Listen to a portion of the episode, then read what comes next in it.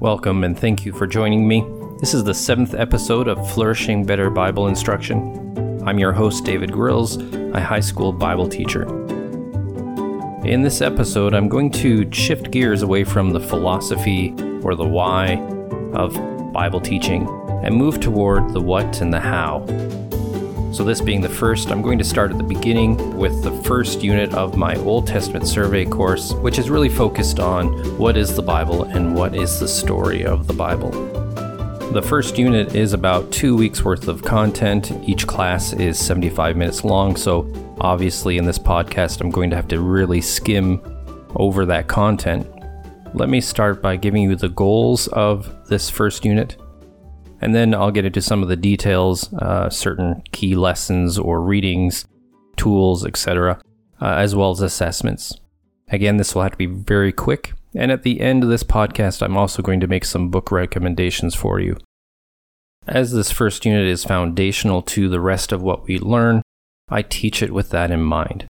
So, any content in this first unit and any skills or approaches that we learn they are all geared to being reused and built upon for the rest of the course. For example, we have a class set of NIV Cultural Background Study Bibles. And at the beginning of that study Bible, there is a set of 12 cultural background issues. This content uh, is helpful in understanding the rest of the Old Testament as we go forward. So that's an example of something that we learn that supports our future learning.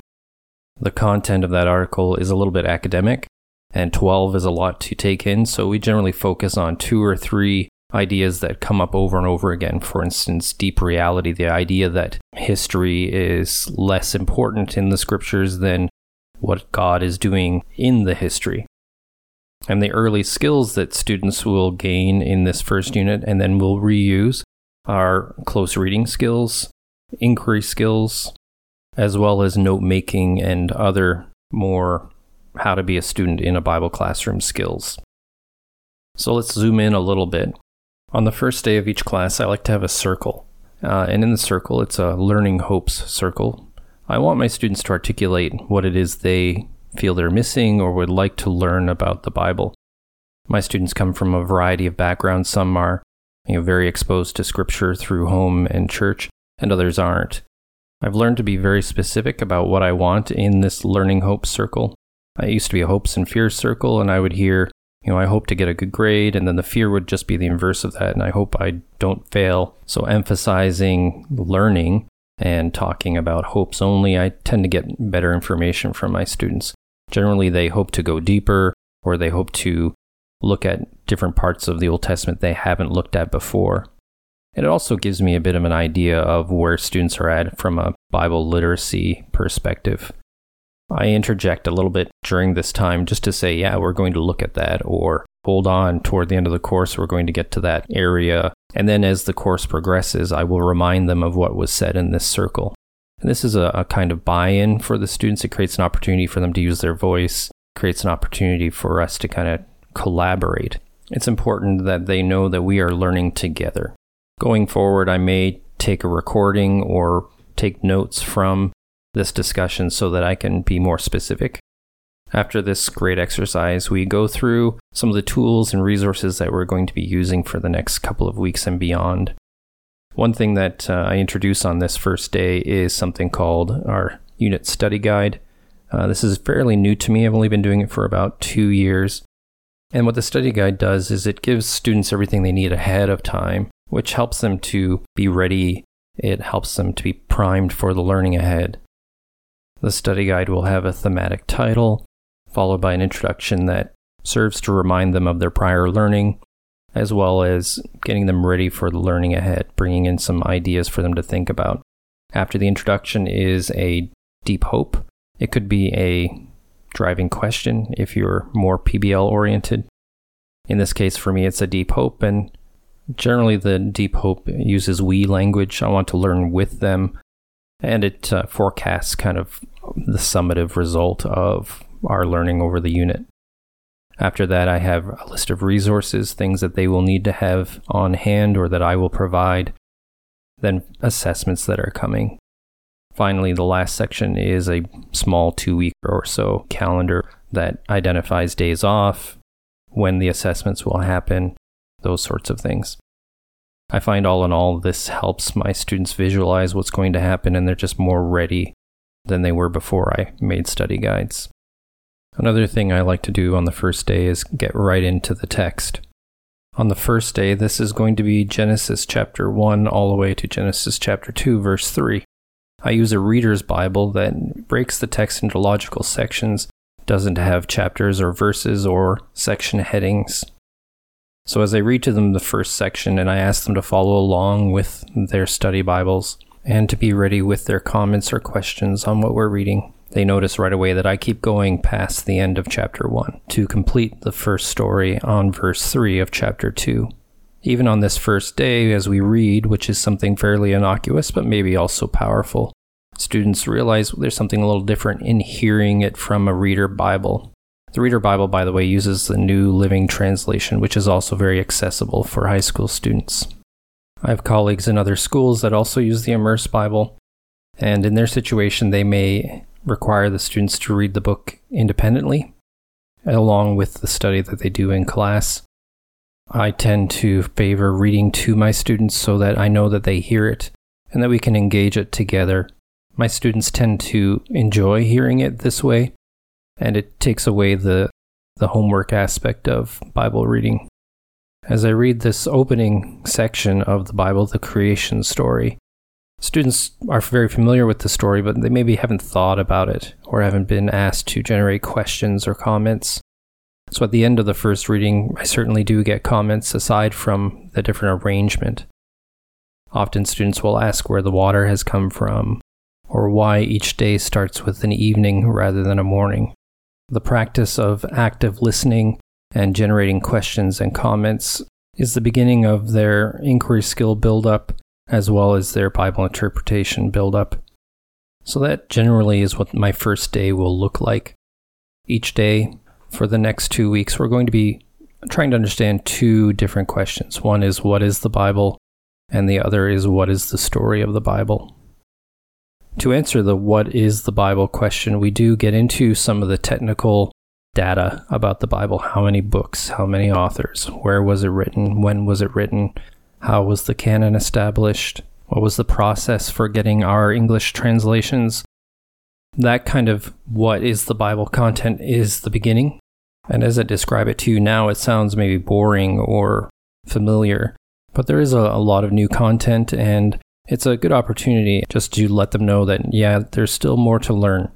For example, I'll ask, uh, what language was the Bible written in? And fairly quickly, students will come up with the big two Hebrew and Greek. So far, I don't think I've had a student volunteer Aramaic. And so I'll talk about, well, what is Aramaic and who spoke Aramaic? And when I ask, where was it written? They're surprised to find that portions may have been written in Africa the value of asking questions of students that they probably don't know the answer to and being ready to answer questions that they ask me is that we see not knowing something is, is the beginning rather than the end of the discussion. I really like my students to work the problem rather than be given an answer and then regurgitate it back to me. Ultimately, there is a standard of this is what we know that all of us agree on. And by the end of the unit, there is an assessment where a lot of that information is recorded and reorganized in an infographic. A great resource that we use during this time is the Bible Project How to Read the Bible series. You can find it on YouTube or their website, BibleProject.com. The Bible Project videos are a great tool overall. Sometimes there's a little bit of emphasis that's different than what we might emphasize in class, or an understanding that um, we didn't get out of the text ourselves in those cases, it's uh, a great way to talk about how there's such diversity in the body of Christ. After we talk about and analyze and understand the facts about the Bible, then we move on to well, what is the story? How is that story communicated to us? I teach the Bible as literature, and in the book recommendations at the end of this podcast, there are a couple of resources there if you're unfamiliar with what I mean by teaching the Bible as literature. In short, I want my students to understand that the Bible is this magnificent piece of literature. that it was written by real people in a real time, in a real place, with an audience and circumstances, and that there are methods and tools and devices used in the writing that matter to our understanding of the writing. Students also find this new and interesting, and for some, it deepens their interest in looking at the scriptures, interest in the stories that are familiar to see if there's something else that they've missed all along. Again, the Bible Project videos do a great job of talking about narrative and poetry and prose discourse. They talk about characters as well as plot and setting. This first foundational unit provides some breakthrough moments for my students where they realize that there's more to what they are familiar with. And I hear about it even late in the semester when they are doing reflections or even their culminating reflection where they'll look back and say, oh, hey, I had no idea that these characters were connected, or I had no idea that this setting was important to the story, or that I should suspect something bad will happen here. This is really a goal of mine is to shake them from whatever stupor or malaise they are in as Bible students. And it's a gentle shaking that just really comes from making it interesting and providing some newness. Newness is not the goal, it's just a means to the goal of greater curiosity for my students. On top of all of the technical and then beginning with sort of how it's written, the literary aspect of the Bible, we look at the overall story of Scripture broken into six parts. You may be familiar with Bartholomew and Goheen and their drama of Scripture. Again, this will be in the book recommendations. Presenting the Bible as six acts is very helpful to my students and we refer back and forth. We talk about, well, where did this happen in what we call redemptive history in the class, or God's story of redemption. Students also use the Bible Project's summary of what the story is that God made humanity to rule on his behalf, but humanity was the problem, so God is making a new humanity. Christ is the first. Framing the whole of the story of Scripture this way helps kids to connect to it. And then the intertextuality, the idea that all these stories are related and earlier stories help inform the later stories. We start with the promise in the fall in Genesis 3:15 of the wounded victor or the snake killer. For fun, I phrase this as who's the baby? And as we follow along in the story and we see that this person is having difficulty having children or there's a promise of a child, I try to bring my students to a place where they can imagine the story as it unfolds, thinking, okay, this promise was made generations ago. Is it happening now? And building up that anticipation that they can then look back and say, hey, this really builds the case for Christ in the New Testament. It's important for me to model this in the early weeks by looping back. We also see how the writers of the Bible did the same thing. My students learned the Tanakh format of the Old Testament, the Torah, the Nevi'im, and the Ketuvim, or the law, the prophets, and the writings. Learning this arrangement does a couple of things. It shows how the first readers of the Old Testament understood the story of God's redemption. And it also brings about understanding of the literature and how it's rooted in a real time, a real place, and a real people. During this first unit, we do a couple of activities that are foundational to the rest of what we do. One of them is called a QFT, which stands for Question Formation Technique. And this activity does a great job of honing students' inquiry skills, helps them to ask better questions, to be more confident about asking questions. And it begins with a Q focus. A Q focus is a topic or a line of questioning that you want to introduce for your students in this first unit. It might be day three before we do our first QFT. After the first two days, now they are starting to rethink what they think about the Bible. My students have already practiced generating questions from our readings. So now any questions they've had in the past that I've forgotten about can now be raised again. So this first unit might have a question focus or Q focus along the lines of, you know, what questions do you now have about the Bible? Or the Old Testament is an ancient Near Eastern document. Then the students generate questions. There are a few rules. In general, the rules are don't discuss your questions, don't edit your questions, everyone contributes, turn any statements into questions. For some students, this is a, a review. They may ask a question that has already been addressed in class, maybe a question raised by a classmate, which is great. And for other students, they want to add on to questions that they've heard or have asked themselves in the first couple of days. Because this is our first QFT, we will leave it with the first number of questions that get asked. Some of them will be discussed, and then they go up on the wall. And as we complete the unit, I'll address questions as we go along. In the next QFT, we extend it a little bit by asking them to take their closed questions, questions that can be answered with one sentence or a yes and no answer, to a more open question that requires some discussion. It has some nuance. The next skill we take up is a kind of close reading, and there are various ways to do this. Initially, I've called this See, Think, Wonder and have done so for a number of years. Going forward, I'm going to call it See, Connect, and Wonder because really the think is where I want them to connect back as I've been talking about this sort of cyclical approach to reading scripture, the intertextuality. See encourages the kids to recognize what's on the page. So as we go through the story, a text, I want them to notice what is being written. Why is there duplication here? Why is there repetition? Why is there something out of joint?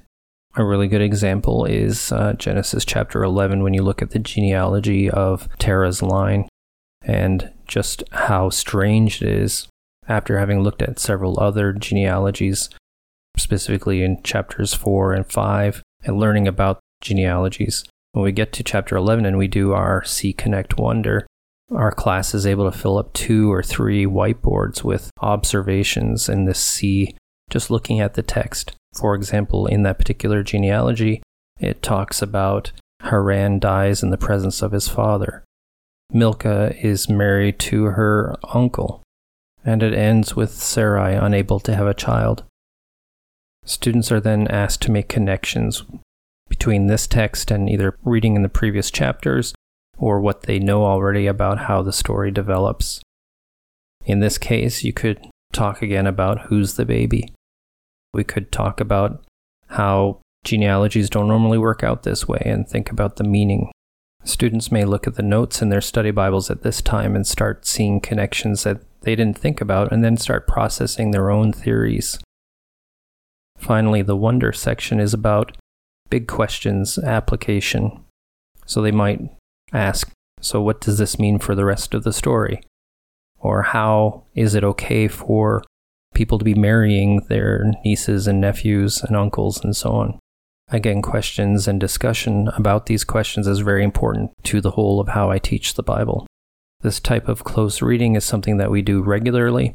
Ultimately, a part of their summative is a close reading of an unfamiliar text, usually from the New Testament, where they will then take their prior knowledge and connect it to this text, or they will interpret this text from their Old Testament understanding and finally ask some questions and try to pursue answers to them. The final activity in this first unit, as an introduction, is making a visual note. In the past, I have designed this visual note, choosing the visuals myself. Going forward, I'm going to challenge the students to come up with some visuals. It could be that in the first unit, I will still model this and then ask them for alternatives. And what the visual note does is it helps students to connect what they're learning in a couple of places in their brain so they can call on it later on. Students regularly tell me how the images help them to remember the text or vice versa. This particular visual note is a review of everything that we've learned up until this point, and it falls the day before we begin our unit project. Speaking of projects, we are a PBL school here at Hamilton District Christian High. This particular project is not PBL. It's a dessert project. It's a introductory project, but it does give them tools in how to express what they're learning. And what the students do is create an infographic that summarizes in their own way all of the content that we've learned. Categories include the data about the Bible, authors, number of books, languages, continents. You know, how many manuscripts do we have of the New Testament? What kind of reliability do we have? How was the canon created? What are the questions that are asked about any book that was a potential inclusion in the canon? Then literary elements like character, setting, plot, that kind of thing. While students are creating their infographic and going back over their notes, again, this is foundational information that will come up again. So, this review sort of project is very helpful for the rest of the semester. I call them up one by one, and we have our first recorded conversation. By recorded, what I mean is it's an assessed conversation. And in this conversation, a few things happen. One, they learn that I'm on their side. And two, they are responsible for their learning. Let me explain these a little bit. These recorded conversations always have the same two questions What are we learning? And what has been meaningful to you about what we're learning? As they answer the first question, generally students present in a couple of different ways. One kind of student will give me all of the facts without any sort of the why or what matters, the big ideas behind the facts. Other students will immediately gravitate toward the big ideas, and I have to ask them to give me some examples. As I have this conversation with them, they see that I'm rooting for them, that I'm rephrasing things, I'm trying to get them to tell me what they're learning. Often students are intimidated by the idea of coming to speak to me one on one, but afterward they find it was a very good experience for them. The second question is an area where students can grow through the semester. Their first attempts generally look again at novelty. Hey, I didn't know this, and this is why it's meaningful to me. Over time, I encourage students to get away from novelty and newness to thinking about why a text matters or why what we've been learning matters. Student maturity really shapes how they answer the second question in the first semester in the fall. Students often can't answer that question well in the first few units, but students in late spring and the second semester really get this question quite readily. Students who do all of their work and participate fully have the best answers to the second question. So by the end of this first unit, students will have a solid grasp of what is the Bible and what is the story of the Bible, and then we're ready for the next unit, which encompasses the first 11 chapters of Genesis. So, that is a brief overview of what we do in our first seven days of instruction, plus two or three days to complete our project and have our conversations. If you would like more information, please connect with me on Twitter. My handle is David K. Grills. Let me wrap up this episode with a few book recommendations. For a classroom Bible, we do use the NIV translation just because it's easier for students to read, but I do really appreciate the Cultural Background Study Bible. As a warning, some of the articles are academic or potentially controversial depending on your community. Along with our study Bible, I read to them from the Immerse Bible, which is a fantastic resource. It's broken into several books, six actually, beginnings, which is the Torah, kingdoms, which is 1st and 2nd Samuel, 1st and 2nd Kings, the prophets, poets, and chronicles. It's similar to the Tanakh organization, so it suits the Old Testament class very well, broken up this way. Messiah is the sixth book, it's the whole of the Old Testament. A good portion of positive student feedback comes from the use of the Immerse Bible. Students really hear the story in a different way when it's presented in logical sections and in larger sections rather than chapter by chapter. These next books are great teacher resources. One is How to Read the Bible as Literature and Get More Out of It by Leland Ryken. It's an older book, but uh, foundational to understanding the Bible as literature and getting the most out of the Bible's literariness. A newer one uh, from Matthew Mullins is Enjoying the Bible Literary Approaches to Loving the Scriptures. If you are new to the idea of teaching the Bible as literature, um, I recommend either one of them. I would also recommend The Drama of Scripture by Craig Bartholomew and Michael Goheen. It describes the whole of redemptive history in six acts. Three of those acts occur in the Old Testament, three in the New Testament. Another book that I'm excited about using that I've only just started to read, so I'm not sure if this is a recommendation or not, but Seven Things I Wish Christians Knew About the Bible from Michael F. Bird. And already I've seen topics that uh, we address in class, and I maybe could address them better after reading this book. Finally, I want to recommend a series from Crossway called Short Studies in Biblical Theology, and it takes various motifs and follows them through Scripture. For instance, chaos to cosmos, redemptive reversals, the serpent, the city of God, and others. Thank you for bearing with me as I gave this very quick overview of what we learned in our first unit. Next time around, it'll be Unit 2. Take care.